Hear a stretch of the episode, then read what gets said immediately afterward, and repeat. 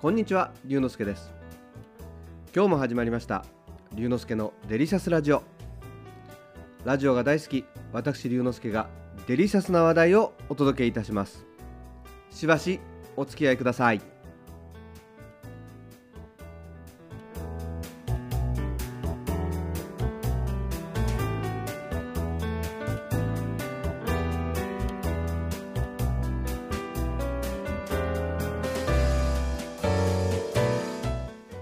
先日突然宇宙を感じたくなってプラネタリウムに行ってきました。僕が行ったのは渋谷駅の近くにあるコスモプラネタリウム渋谷。ここの特徴は毎回解説員の方が生で解説をしてくれるところなんです。その日解説をしてくれたのは旅する星空解説員の佐々木さん。星が好きすぎて世界一周をしてしまったとのこと。佐々木さんが前半はプラネタリウムのある渋谷駅付近の星空を紹介します。席はリクライニングシートになっているので右手のレバーで角度が調節できます。ただ暗くなるので大人の方は眠らないようにとの注意事項から解説がスタート。太陽が沈んでだんだん暗くなると少しずつ星が見えてきます。佐々木さんは夕日が沈む瞬間はとても身近に宇宙を感じる時間だと話してくれました。確かに日が沈むということは太陽が地球の反対側に移動するということ。昔は太陽が地球の周りを回っていると信じられていたのもなんとなくうなずけます。太陽がすっかり沈んでしまうと星がいくつか見えてきました。僕は南の方角に向かって座っていたので明るい星が3つ見つかりました。そう夏の大三角形。この3つの星は都会でも探すことができます。以前望遠鏡メーカーのイベントで教えてもらってから時々空を見上げて夏の大三角形を探すようになりました。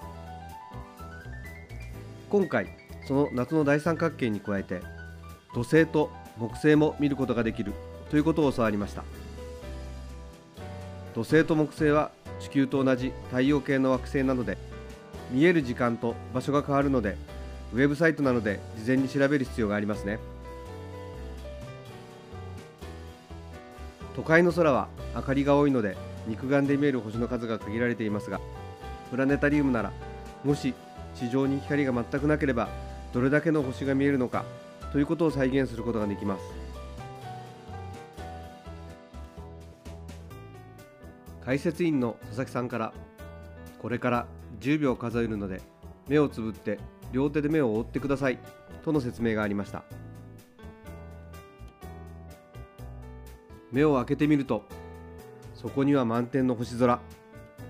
観客からわーという歓声が自然と湧いてきました。日本でも条件が良いと満天の星空を見ることができますが佐々木さんはモンゴルの星空がとても綺麗だったと話してくれました。満天の星空を求めて旅行場所を選ぶというのもいいですね。後半は太陽から出発して太陽系の惑星を順番に旅していくプラネットジャーニーというプログラムです。水金地下木ドッテン覚えましたよね？太陽系の惑星は大きさや色や形が個性的でいろいろ楽しめます。木星の周りを回っている衛星の一つエウロパには氷や海があると言われています。もしかしたら地球人以外の生命体がいるかもしれませんね。今から40年以上前に打ち上げられたボイジャーにはさまざまな言語での挨拶や音楽動物などの声を収録したレコードが地球人の存在を知らせるために搭載されているといいます。惑星探査の任務が終わってからもしっかり役割を果たしてくれているってことですね。いつか遠い星のどこかで僕たちのメッセージを受け取ってくれると思うとちょっとワクワクしますね。都会の真ん中で宇宙旅行に行ったような体験ができるプラネタリウム。全国で150カ所ぐらいあるようなのであなたの街の近くのプラネタリウムで宇宙を感じてみてはいかがでしょうか。